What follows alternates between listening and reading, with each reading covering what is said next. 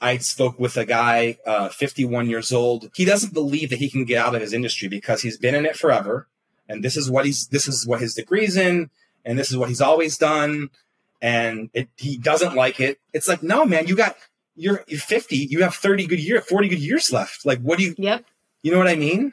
Don't throw a good time after bad. You know, whatever. I, I'm a, I, I'm a data scientist and now I want to go learn how to cook. It's like, go ahead, do it. You're listening to It Gets Late Early, a show about the experience of getting older in the tech industry. I'm your host, Maureen Wiley Clough. Let's dive in.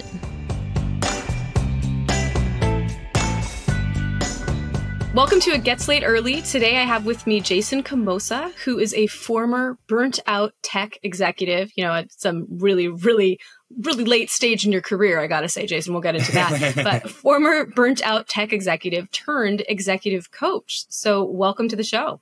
Thanks for having me, Maureen. Appreciate it. So tell me a little bit about how one becomes burnt out at what was the time at which you decided you needed to leave the tech industry? Tell me about that. yeah, well, I don't think I've ever fully left, and I don't think I'll ever fully leave. But It what I sucks will you in. say, it's like the vortex, right? yeah, yeah, exactly. So, um, at age 29, I was leaving Groupon. I had been there for about five years, and that was Oof. really the pinnacle of my like stress, my my severe stress, my burnout, um, prioritizing money, career success, promotions, all these things, right? Like, oh, checking the boxes, like, okay. And here I am, 29, almost 30 years old, uh, just burnt out. Ancient. Um, yeah, Ancient. yeah. In the tech world, it is. It is. I was a, I was a grandfather, so yeah, Oh I was my burnt out, and uh, I was like, I, I, I got to do something. I have to do something um, about this burnout, about this stress I felt, this just continuous, never-ending um, cycle to again more money, and it's just like ah, it was, it was not. I was not in a good Wow. place uh, about ten years ago. Yeah. Yeah, that sounds that sounds pretty rough, um, and and yet it's also something that I think is is very much a known entity, right, for a lot of people Yeah. in tech. And it's like people get into it understanding that if they start at a startup company, they're likely to experience all those things you just mentioned. But tell me, tell me how you got there. How did what what was it about Groupon at that point in your life that drew you drew you in, sucked you in? Well, why did I join the company? Yeah, Well, like what so what drew you to tech and the the company yeah, particularly? So I had been my my plan. So I graduated um, college with an under uh, degree in psychology, and my plan was cool. to get a doctorate in psychology. And I kind of did that. Um, I kind of made that choice to apply to grad schools and to do all that, not because I really wanted to, but more so I it was out of fear. I didn't really know like what else I should do. And I felt like, okay, well, I'll go back to school. It's like the safe thing. I could get my degree, all these things. And in the core gut, like the core gut of my, uh, the soul, I didn't, it didn't feel right. It didn't feel right for me at that time in my life to go back to school. And so I had applied to University of Chicago, which is a pretty good school secretly again hoping i wouldn't get in like i secretly was like i hope i don't get in because then i don't have to make the decision God, I, know what you then mean. I, then I got in and I'm like, all right, well, I guess I got to do this, you know, like, and then everyone, I'm telling everyone, my family, my friends, like my mom's like, oh my God, my son's going to, you know, go to University of That Chicago. sounds And, and genius. yeah. yeah. I, and, and so then when I didn't do it, I told, again, that was the plan. And then I came across Groupon and, and again, listening to my intuition, I'm like, what, what feels right to me? What feels right? And I was so attracted to this company and the way that their business model functioned. It was the first marketing and advertising platform, I believe, in history that didn't require upfront payment. So the main value prop for me and for Groupon, again, this was 2009, was RIP that group. yeah, right. RIP was that with Groupon, it was a 10 for 20 at Joe's Pizza. And for every Groupon sold, we would send Joe's Pizza five bucks and we would keep five bucks. So Yep. Joe's Pizza didn't have any upfront risk. And that at that time was just mind blowing. Yeah. So, um, so yeah, so I started as a, a, a account executive, very low level, just kind of not really knowing what we were doing. Uh, two and a half years in, we IPO'd, and then about another three years later, I left, burnt out. Again, prior, continuing to tell myself a story of, well, when I make X amount of dollars, or when I get this promotion, or this title, or when I close this client, then I'll be happy. And I realized that the self, the story I had told myself for so long, for so many years, Um, it just wasn't. It was a um, a, a, store that wasn't. It didn't fulfill my highest purpose. I, I grew up without without a lot of money, single mom. So for me, the story I told myself was, when I have some money, then I'll be happy. Yeah. Yeah. I think a lot of people do that. I think yeah. maybe maybe most people do that. In fact. Yeah. Yeah. Seeking extra, uh, external things that, and, and it's it's and the idea of the um, I forgot what the name of the this this um, concept is, but it's almost it's, it's the, I call it the cookie jar, which is basically the thought of you eating the cookie is actually more pleasing psychologically than the actual cookie consumption itself. Yes, I've heard that and I've experienced it in my everyday life. Yeah, it's the anticipation, it's that dopamine really, right? Like and that's what keeps us going. It's like searching that stim, right? Yeah, oh, it's going to feel real good when we eat the cookie yeah. and then we actually eat the cookie and you're like, "Okay, well that was okay, but yeah. That's yeah. so true. It's such a core part of being human, right? And I'm yeah. I'm getting better at recognizing that now that I'm 40 and I've been around the block. I'm like, okay, so I, I can anticipate that that is going to be the way I feel afterwards, and it kind of it kind of keeps me in check a little bit more. But what you spoke to like the seeking of external validation the seeking of you know finding something that would be acceptable to not only others but also yourself. Like when you are that young you're grasping at straws for what the heck do i do with my life? And so i cannot stand when people say follow your passion because i'm like dude my passion is hanging out with my friends and drinking at the bar and like playing sports and having long conversations on the phone and in person with people that i love. That is not going to get me paid. So i mean it's just it, what it, did was really destroyed my it really destroyed my self-confidence at a young age because I felt less than. And so I, like you, I applied to law school. I thought I wanted to be a lawyer. Why? Because I'd have that piece of paper that would validate me as a credible person in the business world, as like as a somebody, if you will. And I didn't have the I didn't have the self confidence at the time to recognize that I was going after it for the wrong reasons entirely. I didn't have that sort of introspection, none of it. And so, I mean, I'm really pleased for you that not only did you not follow through with the psychology degree uh, because you felt like it wasn't the right thing. You went to the other, you went to Groupon because it was calling you. I'm, I'm also thrilled that you decided that you would exit Groupon when it was no longer serving you, that you had that. Yeah. That frankly, it's courage. Honestly, that's what that is. That is courage. Um, and I think too few people have it because we're all looking for the stamp of approval from others. And it's yeah. like, it's hard to break free of. Really is. Absolutely, especially this, and this goes back to the idea of programming as, as children. So you said you mentioned you're 40. I'll be 39 tomorrow. Uh, it's my birthday, but happy birthday. yeah. So the idea of like, what were we programmed as children? What sort of programming did we inherit? Not necessarily from just our mom and our dad or our caretakers, but teachers, our our friends, parents, um, society in general. Like, what did we inherit? And then how are we running that how are we running our lives based upon the programming that we inherited? The yeah. software that we're running our minds on has oftentimes many folks don't have it updated. They haven't updated that software since fourth, fifth grade. So they're adults, adult bodies, but they have the the uh, mindset of you know of, of their their old upbringing, their their childhood. That's so true. And in many cases, I feel like they're not even aware that it's quote wrong or and I shouldn't even call it wrong, but that it's not serving them because they haven't even opened their minds to the possibility that there could be another way. It's just very yeah, it's outdated, right? It's an mm-hmm. outdated way of, of of logically going about your life, thinking um, you know, we, want to we want to upgrade our, our phones and our, our technology, and we want to get the fastest operating mm-hmm. systems and the coolest, quickest devices. But when it comes to our minds and our souls, we're running on Windows 95 on uh, you know, a dial, dial up dial up modem, yeah. you know? yeah, the AOL sound. Exactly. CD-ROM, CD-ROM. Put it in. That's what it is. That's a, that's a, fantastic analogy. I absolutely love that, and I think you should you should keep that going. That's fabulous. So, but I mean, one of the things that drew you into the tech world, I imagine, was that sort of promise of being on to the next thing, right? Like, because you were probably grasping. I, mean, I can tell you that that's likely one of the reasons I fell into it, right? It's that, oh, I want to be a part of this, right? And so there's that sense of not wanting to be left behind, wanting to be on the forefront of the next thing. So I think even though I've gotten better at recognizing these things, I think it still was and it continues to be part of the driving factor in me staying in this industry or at least keeping one foot in, right? Um, So I'll see if I can potentially break free of that if it no longer is serving me. but so so tell me a little bit. You, I mean, you were pretty. It sounds like you rose through the ranks at Groupon. You mm-hmm. were pretty young at the time, or mm-hmm. perhaps maybe everybody was your age. I don't know. Young, tell yeah. me a little bit. Tell me a little bit about like the interior yeah. of Groupon when you were there. Young. Oh my gosh, young, young, young people. Like we had.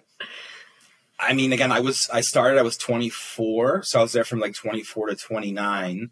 Um, we we were just the, the, the, amount of hiring that needed to get done based upon our growth trajectory for the first few years before we went public was something that I'd never even seen or experienced or even knew was possible. Again, the amount of hiring, and we needed to get people in, and um, it was just this crazy. We didn't have, I would say, like our VP or our like director of sales at that time. His name's Darren. He's probably not listening to this, but Darren, what's up? he was probably mid he was probably mid 40s and he was running the entire sales org um, for quite some time and um, yeah i mean our ceo at the time he was definitely uh, um, under 30 when we went public or maybe he was just 30 i mean it was like super young fast um, yeah it was it was just it was almost like college extended where you got paid yes. And like, if that's how it was, it was just, it was chaos. Like, as we were headquartered, we were headquartered here in Chicago. Um, the stories and oh my gosh, it was, it was just absolute pure. Like, I wish someone would make a movie about it because it was that impactful. It was, it was, and we, and we were like the darling, the tech darling. Oh of, yeah. Of, you were Chicago for sure, if not like the country. 2010s it was Groupon all was it. Yeah, it was, it was cool. It. It like was I went cool. to Zulily. I worked at Zulily, which was you know commerce for e-commerce for moms, kids, and babies. Right, that's what they always said. And I used to be like, hey, what about the dads? What about parents? Anyway, I'll leave that there. But I was brought in to help them establish sort of a, a voucher like Groupon arm of the business rather than the actual physical goods that they were selling. But yeah, it was it was a big deal. There was a there was a Groupon for X demographic, you know, a Groupon for Y demographic springing up everywhere. So yeah, you were absolutely the darling. Hey, it's Adam Grant. The new season of my TED podcast, Work Life, is out now. The past few years have been full of changes to how we work. There's so much more we can rethink about our jobs. Join me as I dive into the science of making work not suck. This season, we'll explore how to fix your meetings, bust bureaucracy, and make the most out of your breaks and vacations. Listen to Work Life with Adam Grant wherever you listen to podcasts. So, what was that? I mean, as as you said, the oldest person you probably saw around there was that that guy Darren. Darren, you should definitely listen to this episode, by the way. But Darren, Darren was what mid forties? You said, yeah, and probably. So, like, did you think about? I mean, sounded like it was you know continuation of college sounds like really really fun. But did you think about your age at all? Like was there any sort of sense that oh shoot like the ceo is 30 and like what am i doing? I mean tell me about that. Was that in play at all? It was or did more, you just not think about it because everybody's so for, the same? it was almost like an so andrew andrew mason is, is the the original founder and ceo and when he so i interviewed with him um when i when i got hired because we were so small he interviewed everyone and mm-hmm. he kind of, oh, yeah. he straight up said to me, like, you know, we kind of don't really know like what we're doing or like if this is gonna, if this is going to work. So I it was love almost that he said like, that actually. Yeah, that's it was, really it refreshing. It was so it's almost like an experiment where I'm like, okay, like I think this is I'm gonna place my bet on this. Like I think it's cool. I think it's interesting. I think the people that are here are pretty smart.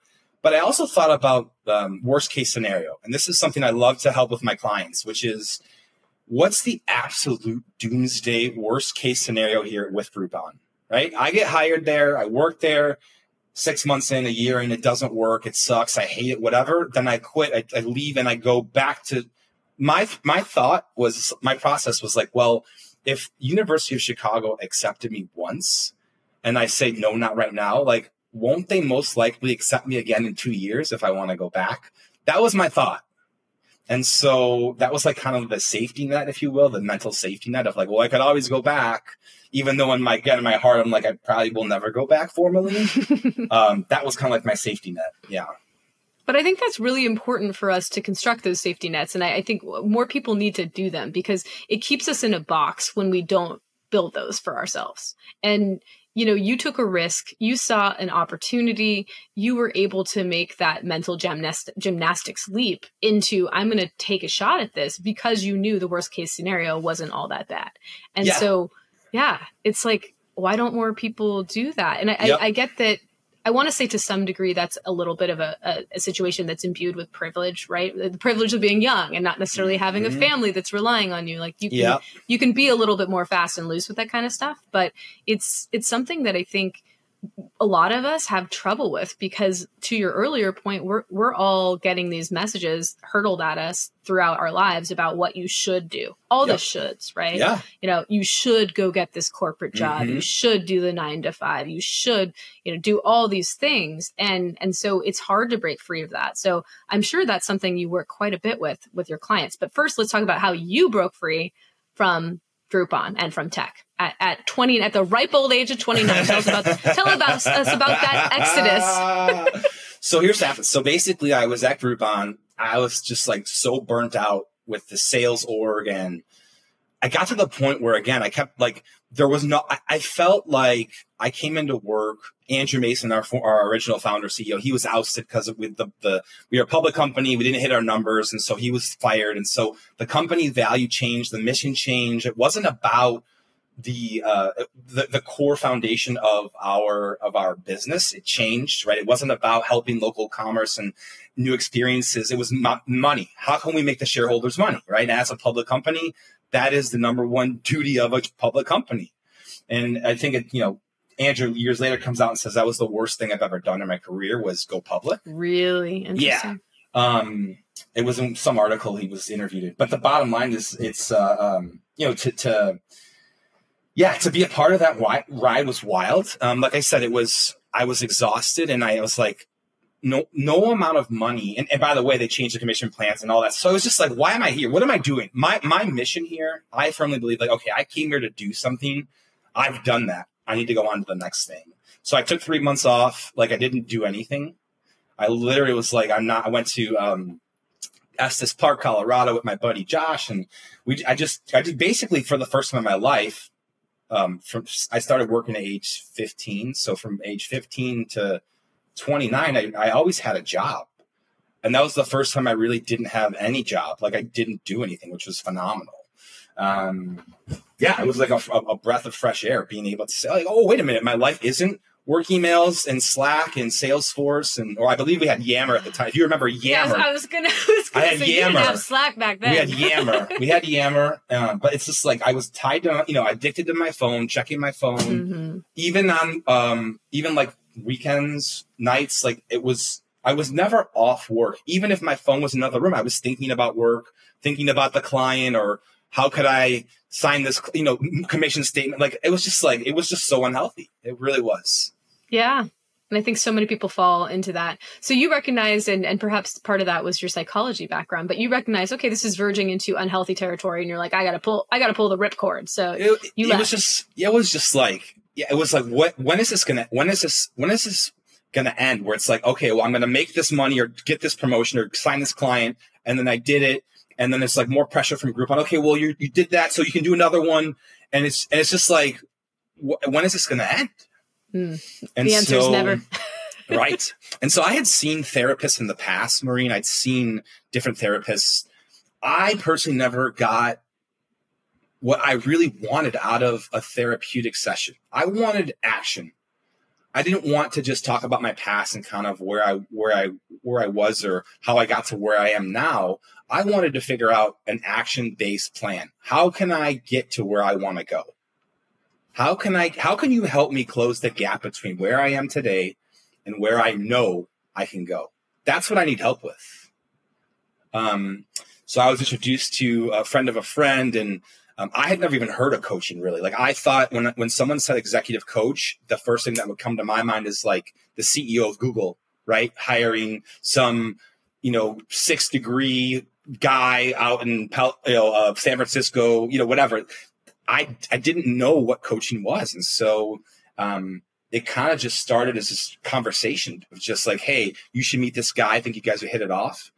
And as we talked, he kind of told me what he did, and um, I was just so drawn to it. And I ended up signing up with him for a year, which, by the way, that was one of the scariest things I've ever done in my life is pay money, tens of thousands of dollars, investing into myself, which is, again, foreign. I, I don't know about you, Maureen, but I was never taught to invest in myself.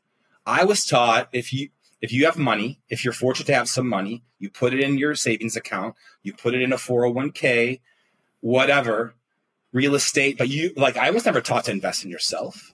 And no, so I think few people are. More now, thankfully. More now. It's people getting like better. you. yeah. It's getting better. Oh, it's getting better over time. Yeah. Slowly but surely. But I, I just it, it was almost like, and I use this analogy a lot. It was it was like tasting the color blue. It just didn't make sense. Like, how am I supposed to put 25k, 50k, whatever it is, into a coaching program and like, what am I getting out of it? And like, how is this going to work? And sure enough, it was by far the great, one of the greatest, if not the greatest investment I've ever made was investing in it. myself for that first year. Yeah. Because he helped me unlearn all these things that I, again, inherited, all these stories that I had written, uh, unknowingly written for myself. And, and I'm playing these mental movies in my head. And then when the mental movie that I created doesn't match up or meet reality, well, then it, that, in my mind, that was just cause for being unhappy. It's like, well, wait a minute, who's the one who's writing the script, directing Right. the film? right. You know? So put you in the driver's seat. You're the director finally. Yeah, exactly, exactly. That's- That sounds transformative. yeah, it was. Like I said, it was. It was so, um, just incredible. I worked with him for a year, and then that morphed into multiple years. I paid to be his apprentice. Um, Wow. yeah and and i so during my um so I, I earned a certification to be a coach and during this time it was about a year long program and for every so sunday monday tuesday wednesday thursday for about three hours so like five to eight i would just immerse myself into coaching philosophy neurology psychology Cool. but I like really wanted to do it, right? Versus in college, where it's like you got to do these re- these books or these, you know, you got to do these assignments. It's like okay, but this program was hard as fuck. Excuse my Yeah, language. but fun. and but it was, but it's like it was, but it, it like I, I was, I, I was, it was magnetic. I like needed to do it, and it fueled me. And and then I just started coaching for free, and that's kind of how I got to where I am now. That is so cool. That is so cool. I mean, it, it sounds like you've had, I, I think everything that you've done up until this point has actually made you not only want to be a coach, but become a far better coach, I imagine, from having all those experiences Yeah. yourself. Well, Plus the psychology background. I mean, that's, that's really cool too. Yeah, I think that one of the reasons or one of my unfair advantages is the fact that I've been in this entrepreneurial executive role for 15 years. So I can empathize with these with these guys and gals where, you know, I'm not just some not let me back up. I'm not just some psychologist where it's like, okay, you know, I went to school, and I did these things, and I've never actually been in your shoes. Like I've legit built sales teams. I like I know what the what the challenges you're facing when it comes to building businesses and growing businesses. Um, and and I want to help infuse this wisdom, equip you with these tools and resources that we weren't taught in order to help you get to where you want to go. That's amazing. Now, do you work primarily with leaders or do you work with people at any level of their organization? I would say the majority of, of the clients I work with are more in the director or VP uh, above. However, um, really what it comes down to for me is um, not necessarily like their position, but who they are as a person. Because sometimes people will come to me and if they have a higher disposable income, they think, or I can tell energetically that they want to pay me to have me fix their problems. And that's just not how it works. Coaching is not me fixing your problems. Me is I'm helping you. I'm not going to clean your room for you. I'm going to help you. I'm going to show you how to clean your room. So, um, so yeah, so it's, um, yeah, it- it's for me, it's more about the energy and like, what is the intention behind wanting to work with me? Um, yeah, so I don't think it's a blanket one size fits all, but it's again more about the individual. Yeah, no, that makes sense.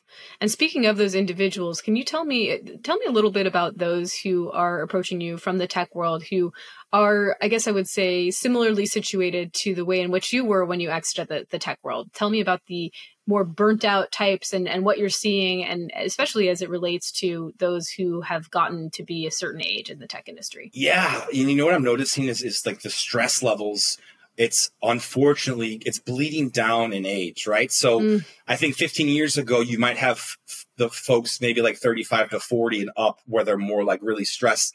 I don't know this. This is just my personal opinion and what i've seen but my youngest client is 25 years old. Uh, 25 or 26 she was the number one rep um, at salesforce world uh, north Whoa. america. It's amazing um yeah out of one out of 2400 and so she's and and it's the same. It's like the same thing i felt i'm or i felt past. It's almost like again she's 24 i felt it at 29 so um but yeah it's it's it's it's just it's it's burnout it's stress it's um not being okay with where we are. One of the mm-hmm. things i'm noticing is that people are just not okay they're not okay. They're like acting in a sense of like, I'm not okay where I'm at. I need to do this. I need to get here. I need to have this. Like, I'm just not okay. Uh, one of the things I like working on is, is kind of having these folks, helping these folks get out of their own way. Because so often, you know, we're the ones stopping us from getting what we want out of life. Yep. Yep, we're our own worst enemies in a lot of cases. That's yeah. for sure. Yeah. Do you have clients who come to you and are worried about ageism one way or the other? I mean, you just talk about talked about the woman who's 24 and the number one salesperson. I'm sure she has reverse ageism, people thinking she's not capable because she is so young, but in fact she's the top performer. So I'm curious if you if your clients come to you with those sorts of psychological concerns about age bias or ageism, age discrimination. Yes. And it's it's both sides, right? Mm-hmm. Just like we have the 24 year old uh, female I spoke with a guy, uh, 51 years old, who uh, basically, in so many words, said like, I can't. He doesn't believe that he can get out of his industry because he's been in it forever, and this is what he's this is what his degree's in, and this is what he's always done, and it, he doesn't like it. He's not. It doesn't fill his soul. He's not happy, mm. but it pays good yeah. money, and it's a good title, and it's a good, you know. So ah, uh, so okay. It's like no, man, you got you're, you're 50, you have 30 good years, 40 good years left. Like, what do you, yep. You know what I mean? Don't throw a good time after bad. Right. It's, so, so to think like, oh, well, I'm 51, I can't do, you know, I, I you know, whatever. I, I'm a, I, I'm a data scientist and now I want to go learn how to cook. It's like, go ahead, do it. Like fucking do it. The other thing I like to, to, um, one of the things I love to ask is when someone says something to me like that in that fashion of, oh, well, I can't do this. I kind of I'll ask them, well, what would you say if your if your if you had a child and your child was your age and they wanted to do something new or different or way different than you know separate than what they're used to doing? Would you tell them, nah, don't even start, don't even try, you're Just too late, up. just give up already, don't even start. it's over, right? Don't even start. So and then they're like, oh, of course not. Well, it's like, yeah, well, if you would love your kid the way you know, you got to love yourself the same way. Yeah, self compassion, man. It's it's a thing, and a lot of people just really suck at it. So I love that you're you're proselytizing that with your clients because I think it's really critically important. We can be so intensely self critical, and who's to say you can't go do something just because you're a little older, right? And I think we've let society dictate our thoughts on what that X looks like, you know, that specific circumstance. And we need to continue to push back against it. And it starts with us. So I'm glad that you're you're really imbuing that in the spirit of your clients because that's that's really where this all begins. It's deep, like personal work. And then if you have enough of us doing it, we're gonna make a difference, right? So. Absolutely. That's the that's the, the um, one of my coach one of the one of the like main taglines like be the change that you want to see in others. You need to be that change first you want to change the world, start with yourself. Yeah. Are you looking for a job at tech companies backed by private equity? If you're anything like many people I know, that answer is a definite no. And in fact, you actually dread the possibility your company might get acquired by private equity. But guess what? The whole exception proves the rule thing that's true. Cross section is that exception a new PE firm and boutique consultancy that's built by actual operators from the tech industry, as in they know how to do the work and can help founders get the capital and guidance they need to go to the next level.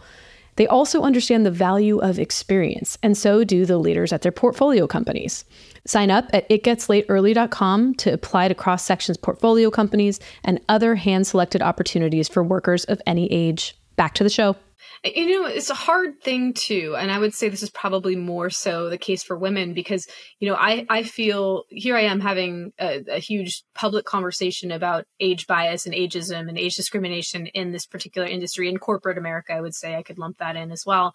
I feel sometimes a little bit bad because I'm doing this particular podcast on this very subject, and I myself am someone who actively seeks to look younger than I am as a woman. Mm. And yet I also want to at the same time push back against the concept that people over 40 are, you know, just has-beens and done with and we should just like push them out of the side out to the side, right? So I struggle with that sort of internal conflict because yeah. society expects me to look a certain way. And I, have talked to countless mm-hmm. women at this point who are in the industry and in corporate America in general, and they they have said to me, anyone who's older than I am, you know, in their fifties or beyond, I said, I feel this this intense pressure to look at least ten years younger than I actually am chronologically, and so. It's, it's a tough it's a tough issue and there there is a lookism involved in every industry and so women are fighting against that too and so that's that's where I really struggle. It's like maybe I should just be dyeing my hair gray or something. I mean, I'm not I don't have very many grays yet, but I feel a little bit I, I feel a little bit disingenuous because I'm also trying to ride that line, right? So it's it's an interesting conundrum. I'm I'm giving myself grace because I think this is a very delicate line to walk and we have the society we do, right? We have the status quo that we do. And so even having a conversation, beginning the awareness on this and working on my own internal ageism is how I'm thinking about it. So I'm being intentionally self compassionate on that. yeah. And that's the win. And let's just celebrate that. No, really like celebrate. So, so, like when you have the intention, when you, when you have the self awareness to say like, yeah, these are some things that I could do better. I could be better at that in itself of just identifying, Hey, these are the things I want to get better at. That's the win. Even if you don't necessarily yeah. get better at them, which we hope yeah. you do, just but just thinking the, about just, it. Yeah. Just noticing them and saying, Hey, like, here's some things that's yeah. that's huge. and what I would say to a friend, right? Yeah. Like I would tell a friend, "Hey, it makes sense that you struggle with this because yeah. you've had anti-aging products hurled at you from, you know, the moment you were born. Oh so oh like, God, that's a multi-gazillion so dollar. It's ridiculous. And, why, and, and, only anti-aging. Only? What do you want me to die instead? Yeah. Like what? Anti- like, don't age. Come don't on. age. Come on. Don't age it's at all. It's just crazy. But it's uh, anyway, that's that's the internal conflict that I go through. But I, I tell myself, you know, be gentle on yourself. You're doing the best you can. It's it's understandable that you're feeling conflicted about this, and yeah, I'm a little acceptance. bit of two minds about it. Yeah, I, yeah. I love it. I love it. Again, ra- radical acceptance, right? There the we idea go. that you're going to accept whatever feeling you have, like accept yeah. it, honor it, and remember. Oh, wait a minute. Well, one, I'm not my feelings because you're not your feelings, and two, it's temporary just like all, all feelings are temporary. The good ones, the bad ones, and in between, right? They're all temporary. So when we when we can kind of bring that back and say, wait a minute, like here's how I'm feeling, but I know that this feeling is temporary. It's like, oh, I get this fresh, this sigh of relief. And not as opposed to so for for me, just using the, the phrase I am versus I feel. If you say I am stressed, right? You're embodying stress. I am stressed. It's like, no, you're not stressed. You're feeling stressed. Just That's notice a, difference, right? Yeah. Yeah. It's like the agency. You're, right? you're like, yeah, you're giving, you're giving that, that you're, you're saying, this isn't me. This is just what I'm noticing. Much like a bystander waiting for a bus watches cars go by. I'm going to watch this emotion, this feeling I have, this anger, frustration, sadness, whatever it is. I'm going to watch it go by. I'm not going to be the car. I'm just going to watch it drive by. Yeah. That makes a lot of sense. I think that reframe, it's very subtle, but it makes a difference. And I think it, it, it really speaks to if you can ina- exert some agency, I guess I would say, over your situation rather than feeling like a passive bystander, a victim, if you will. Victim, it really, sh- yeah. right? It's that victimhood and that mentality is so, it's so deleterious to all of us because it just, it just paralyzes you. And so I've gotten better at basically acknowledging my feelings and, and saying, here's where I am right now, and then taking ownership over that. And then I feel like I can make some moves, right? If I'm, if I'm at least in that place, it's like a position of power, right? Versus, you know, not. Well, a lot, a lot of times, the what, opposite. a lot of times what happen is, is when we, we as humans will have a feeling, right, that we don't like. So anger, Mhm. sadness, uh, rage, whatever it is, frustration. And so we have this feeling. And so what do we do when this feeling comes to us? We oftentimes will try to push it away or we'll, we'll try to, we'll, we'll pretend like, well, I'm really sad, but I'm just to trick myself or pretend I'm not sad. And doing that, pretending you're not sad and honoring what is actually makes that feeling worse. It exacerbates the feeling, right? So why are you ignoring the fact or trying to push away the fact that you're sad? Fucking own it. Hey, I'm feeling really sad right now. Cool. I'm going to honor that. I'm going to honor it. I know it doesn't feel great. I know that it's not something that I'd much rather feel happy. And I know that this, like all feelings, are temporary. So I'm going to let this pass. I'm going to give myself the grace and compassion that I deserve, that I would give my my pet or my child. That's that's great. I think we all need to to do that. It's really important. The world would be a better place if we all did that. So, Jason, how has age affected your practice as an executive coach if it has? I'm very fortunate. I'm very lucky to be where I am now. Is right in the sweet spot because you have. I'm, I'll be 40 next year, right? So I have enough enough coolness or influence to where I could talk. I can a 25 year old, my 25 year old client, like I'm relevant to her. Like I'm not this grandparent, but I'm also relevant. I'm four years old. I've kind of been in business for 20 years, so I'm also helping the 55 year olds. Yeah, Where- you where are in the sweet spot. Right. Well, so they're kind of like, oh, well, like, you know, because oftentimes, right, folks who are older than me and they know they're older than me when we get on the calls, you can tell that sometimes there's this doubt of like, how is Jason going to help me? I'm older than him. I'm older than him. What can this guy tell me? Right. How could he help me? that bias? Yeah, reverse ageism against you. Yeah, Yeah, Mhm. yeah. So it's almost like, um, but then once you start kind of talking, and it's it's again, you can kind of tell are these people do they have an open, um, do they have a fixed mindset or a growth mindset? Because the folks who have the fixed mindset, they're like, well, Jason's younger than me. Um, he's not a, you know, he hasn't done data science, whatever it is. So like they're Yeah. they're saying, and they're again the the, the um, logical brain says, uh, does Jason check these boxes? So it's like, what does the intuition say? Does it feel? Yeah. Does, do you feel? no, Not you, not you, Maureen. But in general, like, do you feel? Does it feel right to work with me? Ask yourself, what does your intuition say about working with me? Because if it feels right, it probably is, and if it feels wrong, it probably is wrong. Because our our intuition, our gut feelings, are our future selves giving us nudges or clues in the present. got it. Interesting way of putting it. the 50 year old version of you, the 5 0, she's giving you clues and nudges today, right now. Hmm. What's up, Maureen? Age Yeah. fifty. There you go. Love it. But that's really tell what me, that's tell what, me it's okay up there. yeah, and it is.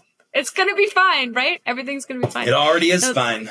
It already is fine but i think that's that's a really interesting point you know you are you are meeting with people who are making snap judgments on you based on your age and right now you're in this this great spot where you can play both sides but that will shift right Yeah, like you'll be It will.